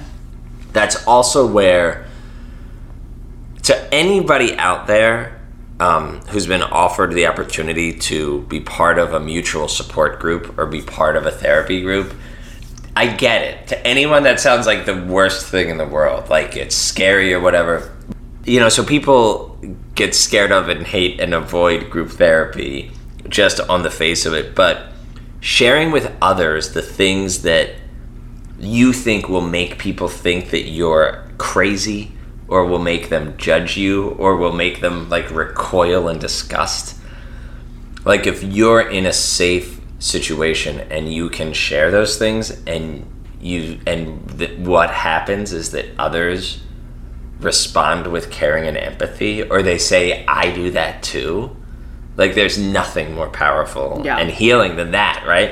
You talked about emdr right? Mm-hmm. Because that's a lot of how it's centered in the body. Emdr stands for eye movement desensitization and reprocessing. Mm-hmm. And so there's sort of light there's techniques that use light in your eyes there's tapping techniques there's a lot of different techniques but if you're again if you feel like you have trauma finding a therapist that's really trained and experienced And- in emdr And that is not this woo woo. Nope. Like, um, it's not hypnotite. Hip. hypnotism Thank you.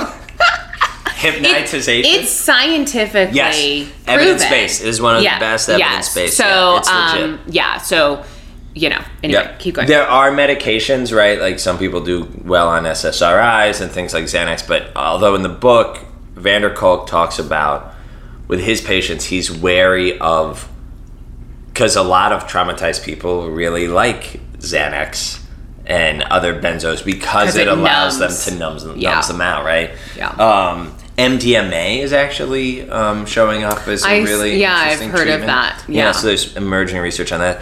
So there's also a lot of bottom up treatments where you start from the body. So a lot of yoga, Mm-hmm. movement, you know, really getting reconnected to, you know, and and actually, you know, one of my exes who you know, like, you know, did her yoga teacher training in kind of like trauma Mm. informed yoga teaching and stuff like that. Yeah, that's actually something that I would like to uh, work for. I mean, I, I know through yoga medicine, the the um, program that I have my training through, I believe they have some online yoga for trauma courses. So I should look into that, and um, you know, I can let you guys know if I do any online like yoga for trauma. Oh, that'd be so cool. Yeah, Yeah. Um, because it's really it's very powerful. I mean, even if you didn't do a specific yoga for trauma class, restorative yoga, Yep. yin, meditation, all of that teaches your nervous system to to calm Yep. right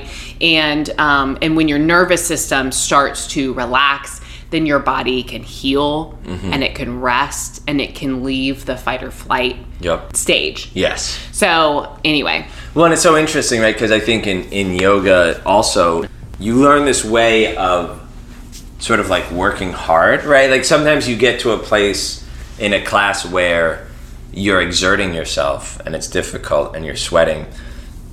But part of the teaching in yoga is like, can don't push yourself farther than you can maintain your breath. Mm-hmm. Then you can maintain like a calm mind right? And mm-hmm. so it kind of teaches you like get into some difficulty without like gritting your teeth and like ah like you know like tensing all up and stuff. And and i think that movement is really helpful. Yeah, I, I always say to my students um, when we're doing challenging asana, so asana would be um, movement, how can you allow yourself to be in sensation and stay calm? yeah. And that's kind of the idea is sensation is fleeting right? So when we have these triggers and we go through this trauma it's fleeting you know well maybe not for everybody Yeah. but hopefully it's it it will pass at some Yes. point and um so it's training it's training your body and training your mind to be calm and to be able to be still in really tough moments Yes, exactly. Right. So the other cool thing is like there's a lot of traumatized folks, and there's some research around this that are helped by theater and improv mm. and dance, right? Mm. Because again, going back Stand up. I don't know. So that so that so the theater and improv and dance piece, right? And even this is true for yoga too. Is again that goes back to the relationship part, right? When you're improving with someone, you have to, you know, it's a stressful situation when you're like up on a stage. Well, that's true. But you- Maybe that was the worst suggestion ever. No, no, no. But you have to. But on improv, right, where where that aligns with trauma therapy is like you have to be in the moment and attuned with the person you're with. Mm-hmm. And like dance is a very not only is it embodied, mm-hmm. you know, which by itself is part of the the reintegration experience, but doing that in synchrony with a partner mm. and being attuned to another person, right? Like that that gets at that like sort of numbness and cutoff thing too. Mm-hmm. Right? And so there's cool programs where they have you know, people in prisons like doing Shakespeare. you know? so and cool. like yeah. You know, I I have a really funny story about this like with a person I was with uh, a couple years ago. We you know how you have like like those like silly stupid things that you just stumble onto with someone you're dating Sure. that becomes like a stupid thing Like that a do. thing yeah that you- nobody else would think was funny. yeah. So we used to do this thing where we would like we both could like intentionally like flare our nostrils. Like, can you do that? Like, wait, I'm gonna try to do it. Like, You're Yeah. totally doing it. Am I doing it? yeah, yeah. So, so we used to do this thing where we would like, you know, when you're like laying in bed or whatever and being goofy and like, you know, you're kind of like looking over at each other. We would just like sort of like do that to each other. And it's it wasn't until like a, a year or two later that I read this book. The practice of doing that felt very connecting and like reassuring to me. And I'm like, oh yeah, because that's exactly what we were doing is like that like eye contact, that like body movement synchronization, right? It was like a like okay, like you're here, this other person's here, like you're safe, you know? Like It was like you were dancing with your noses. yeah, exactly. um, so to go back to something that you had talked about about like how common this is. You know, we talked about like capital T trauma, right? But then there's like lowercase t trauma. A lot of that is like stuff that happens for children, right? And like your question about attachment theory, like that's maybe like the first trauma that you can experience is, you know, as children, all we know is, is our caregivers and our family of origin. And we don't have a perspective to blame the caregivers, to be like, well, this doesn't seem right.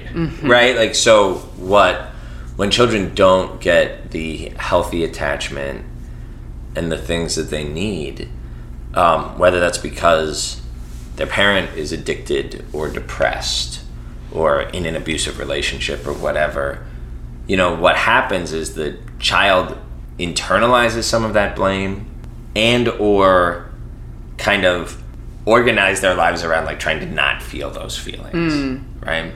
And and children are like programmed to be like loyal to their caregivers and, and connected and, and to try to win their affection and whatever.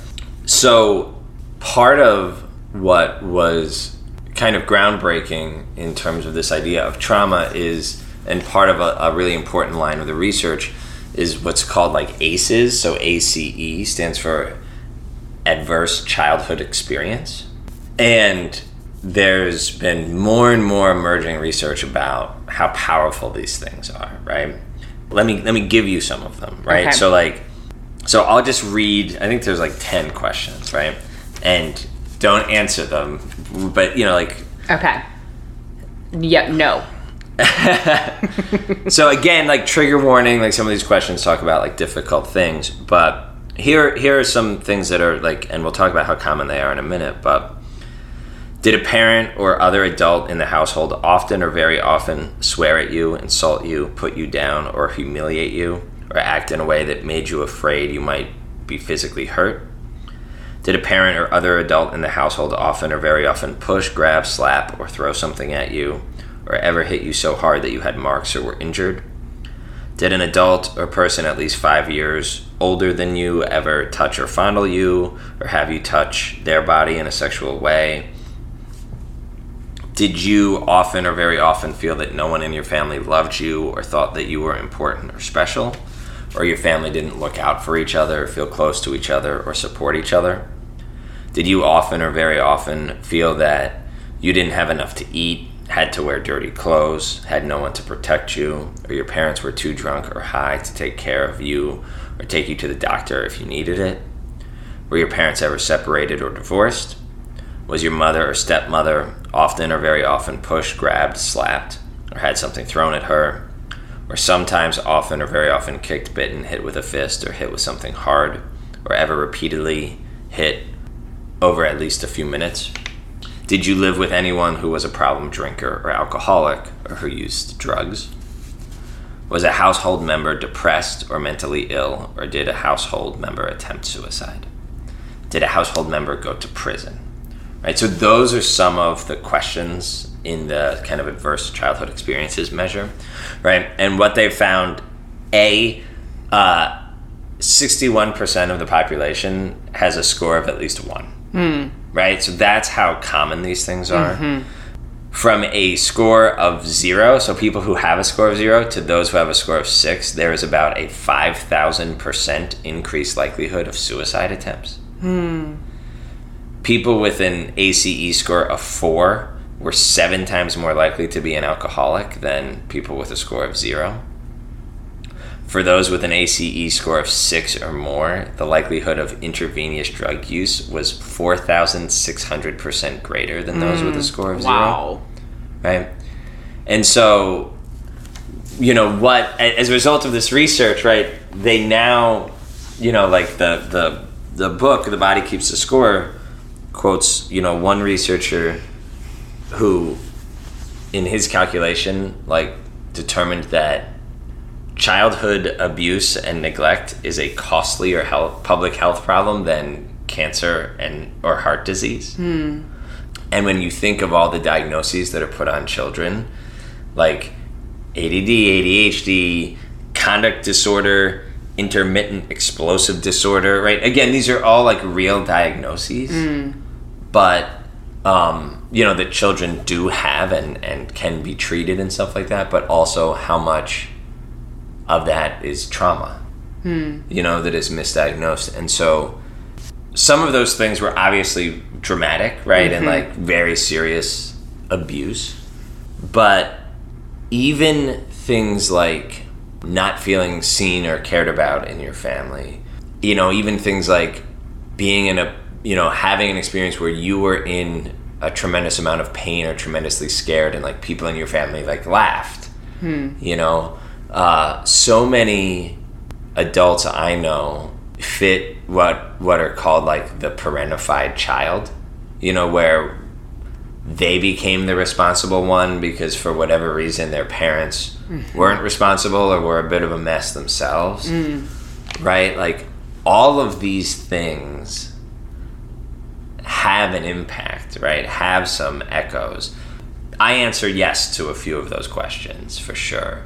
But I also like had a very like lovely and comfortable mm-hmm. life. And and and it's this is still hard for me, but I think it's so important for other people to hear is that you know, just because you didn't have a horrific story of abuse, like, doesn't mean that you don't have a right.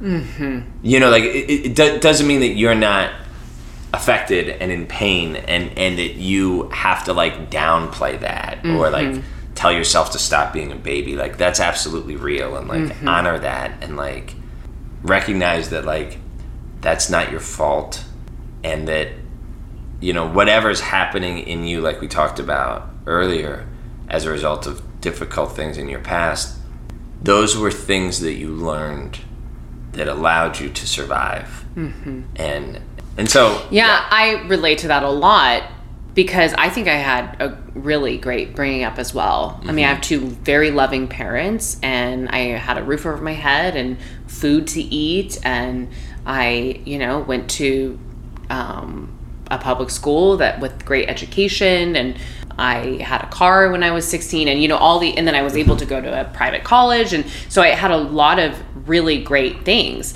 But that doesn't negate the trauma Yeah. that I experienced. For sure, yeah. And um, while maybe my trauma wasn't as like in your face Yeah. as maybe other people's, it's still, you know, a couple of the things on that list Yeah. were things that I experienced. and and I hope people hear this. Honoring those things, that certain things happened to you that were difficult, is not blame. Like it's not blame, right? Like two parents can do the best job at navigating a divorce and co-parenting.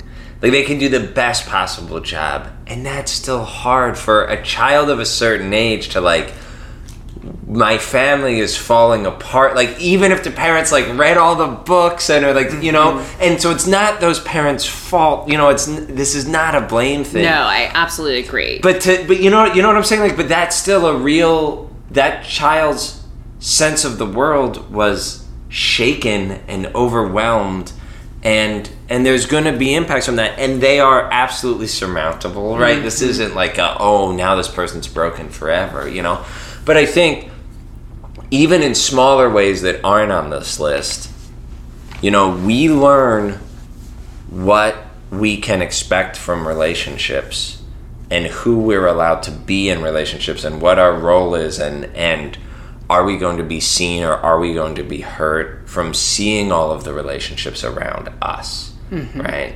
And so one of the things i might do to kind of close is like i gave a a book recommendation of a book called a hillbilly elegy or it's just called hillbilly elegy by this author j.d vance and so he grew up in a really tumultuous background with a drug addicted mom. They moved a lot, like there were different men in and out of the house, um, lots of dysfunction all around, like in a in a very poor, rural, white, blue collar, kind of like like very stereotypical hillbilly culture.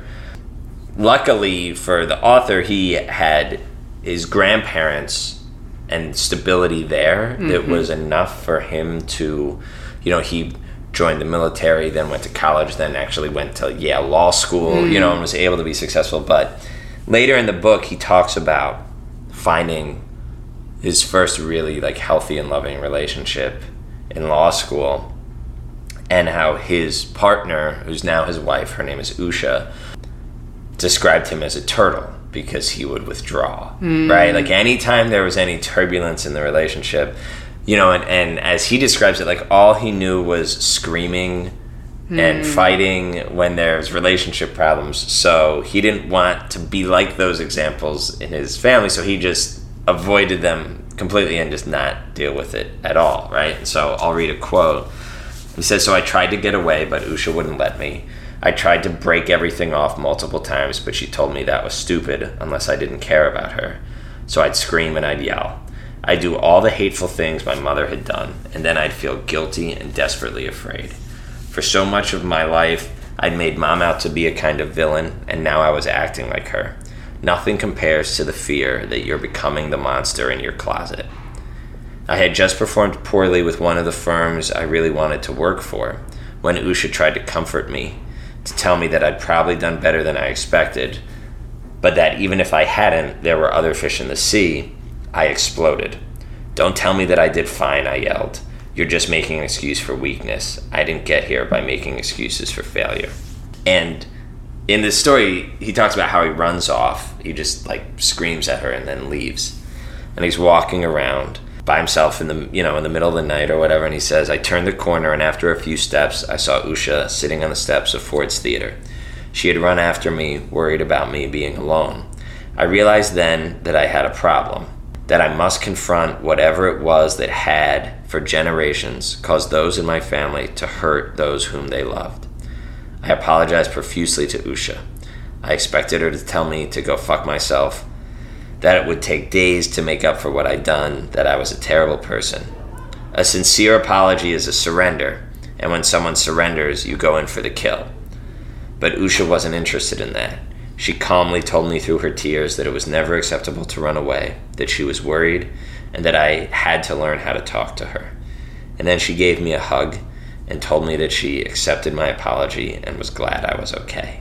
That was the end of it. Hmm. Right? And he talks about how, like, seeing her family interact, like, at hmm. Thanksgiving was, like, so different, right? Hmm. And he talks about learning about the adverse childhood experiences and that he and his sister had were at a six, his aunt was at a seven, you know, all of these things you know and then and then he shares this i i thought a lot about myself about the emotional triggers i'd learned over 18 years of living at home i realized that i mistrusted apologies as they were often used to convince you to lower your guard it was an quote i'm sorry that convinced me to take that fateful car ride with mom more than a decade earlier that's a whole other story uh, and i began to understand why i used words as weapons that's what everyone around me did I did it to survive. Disagreements were war, and you played to win the game.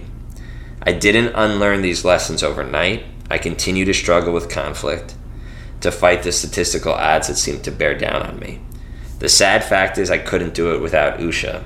Even at my best, I'm a delayed explosion. I can be diffused, but only with skill and precision. It's not just that I've learned to control myself, but also that Usha has learned how to manage me.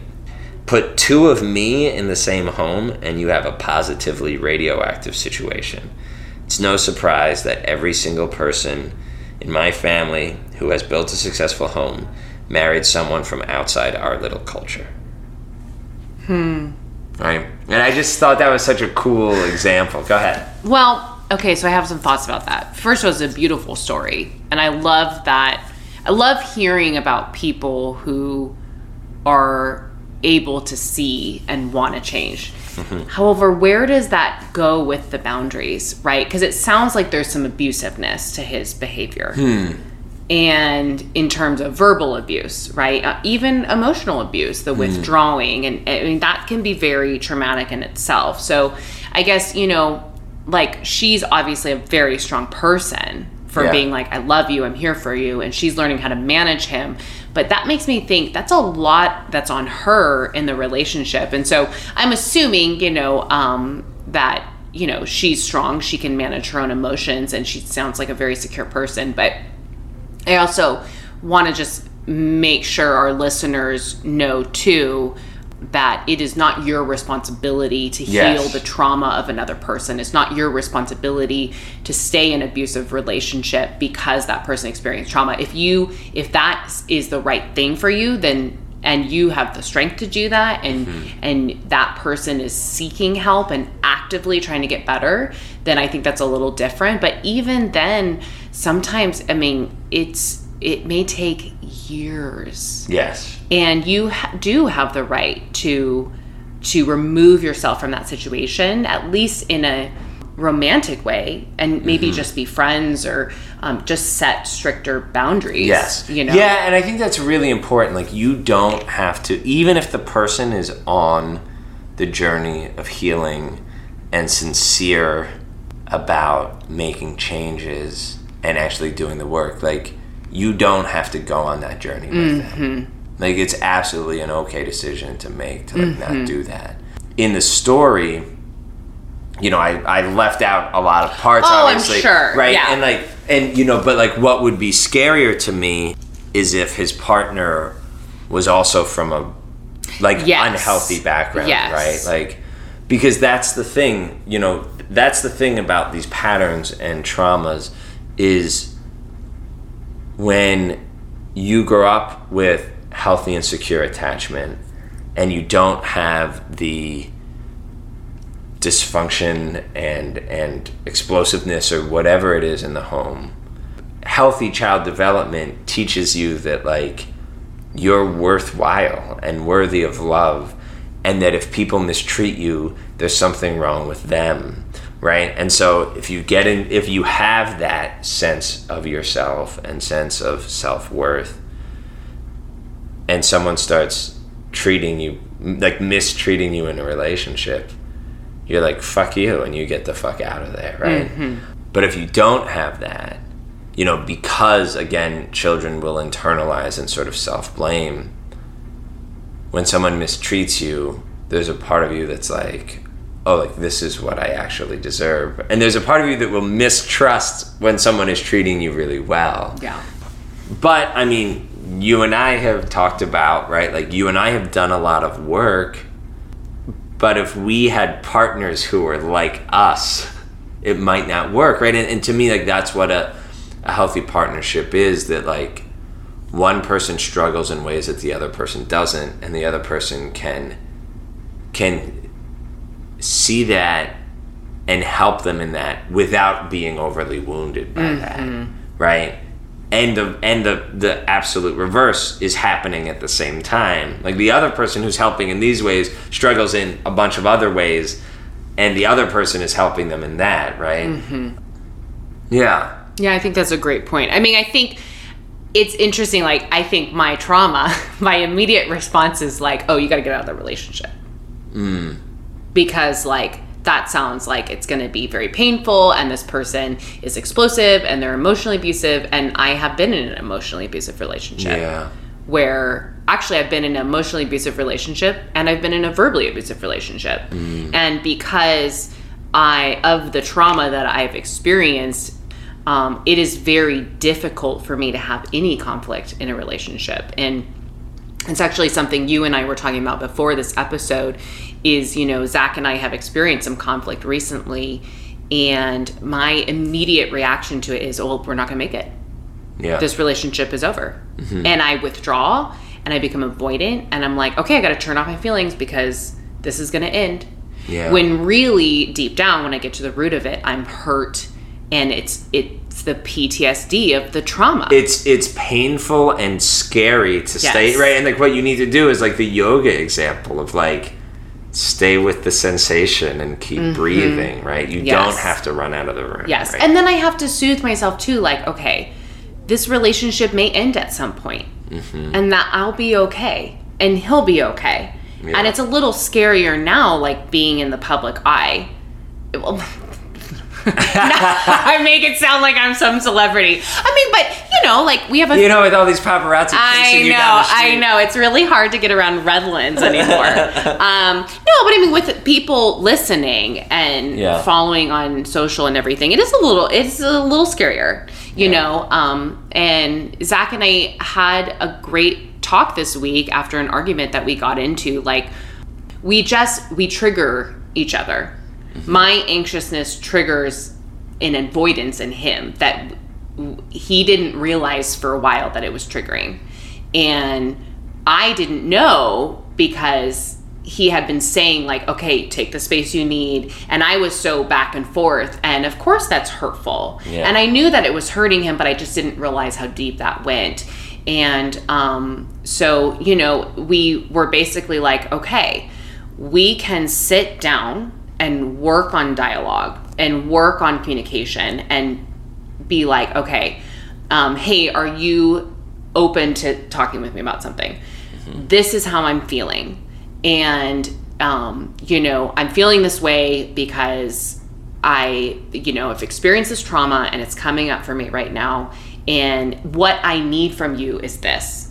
And that's such an important thing in a relationship. And, and, you know, I haven't really had any example of that. It- It's never been something that I've done in a relationship. And so I've learned all these skills, eh, all these skills, but I haven't actually done them. Yeah. And so I, I get in this relationship and I'm like, okay, I'm secure and I'm working on myself and I have all these tools and this is going to be like the best relationship ever. And then and it's gonna be smooth sailing it's gonna be and smooth gonna be sailing no problems because I know how to tell my needs and blah Yeah, blah blah. yeah. And it, that's just not how it works. It, Mm-hmm. it takes practice. It takes time. We are both learning right now, and I'm I'm pretty sure he would be open to me sharing this information just because you know neither of us are perfect. Mm-hmm. We've both had our own traumas, yep and things that I've done have triggered him yep and things that he's done have triggered me and you know like you said like it's sometimes you can't control it. It's just that the the ha- the lid comes off right? Yeah. and it's scary and it's it's like i've already done some what we call you call protest behavior. An anxious person uh, does protest behavior when they feel anxious in a relationship. And i've done some protest behavior that i'm not proud of. And it ju- just some things that like i just didn't think that i would do anymore Yeah. because i was like so confident that i had like worked on myself this much and you know so i'm very grateful that i'm in a relationship where we can at least work on it together Yeah. because I all the other guys would have been out by now, Mm-hmm. like a hundred percent Mm. out.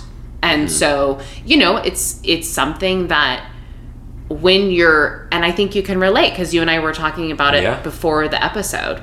I mean, when you are uh, dealing with trauma, your partner has to be secure in Yeah. some way Yeah. and and they either decide they can stick it out with you or have to set that boundary Mm-hmm. Yep. and it's okay either way Yeah, and it's and I, I love your example because healthy in a relationship is not the absence of conflict. Absolutely. more often than not, like no conflict is unhealthy. absolutely right yes. and it's it's you know like you need healthy approaches to conflict and and there's no there's no hard lines right and you know obviously in the example in the excerpt i read you know it talked about yelling and screaming and stuff like that and and certainly that it can be abusive behavior but also there's different cultures and different families that have different levels of expressiveness and emotionality that are allowed and okay. You know, mm-hmm. I have friends who grew up where like nobody was allowed to express any emotions, hmm. you know, in their family. Like everybody had to get along and everything had to hmm. be fine and that had to be a very calm surface on the water and everything like hmm. that. And that was really that that was, can be a really unhealthy environment to try to grow up in, right? And I think of parts of my family that are, you know, when you get us together, like people that I think especially like I think there's a West Coast East Coast thing where like when I had some of my work friends meet from from here, we were all at a conference meet my like work family from my last job back in Pennsylvania. Like the people from here were like, "Oh my god, you guys are all yelling at each other all the time." Like they mhm. were at dinner and they like couldn't handle it. They were like, "I had to like leave the table because I was like getting so stressed and agitated."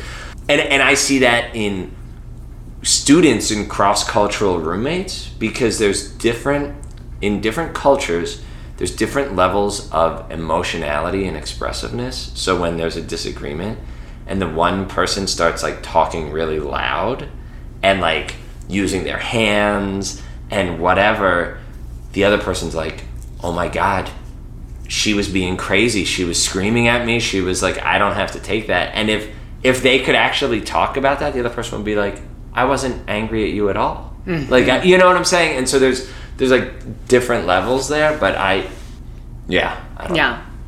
well i think let's go ahead and close this out. Yeah. This is a long this was a long one. Yeah. yeah um, but i really appreciate the knowledge that you brought and the research that you did and i think this was really a fantastic episode for our listeners because it's something that i think is a really important um, issue that needs to be talked about yeah Or I- not an issue but a um, important topic Yeah. that needs to be talked about For sure. And I would say for people out there, like, read The Body Keeps the Score.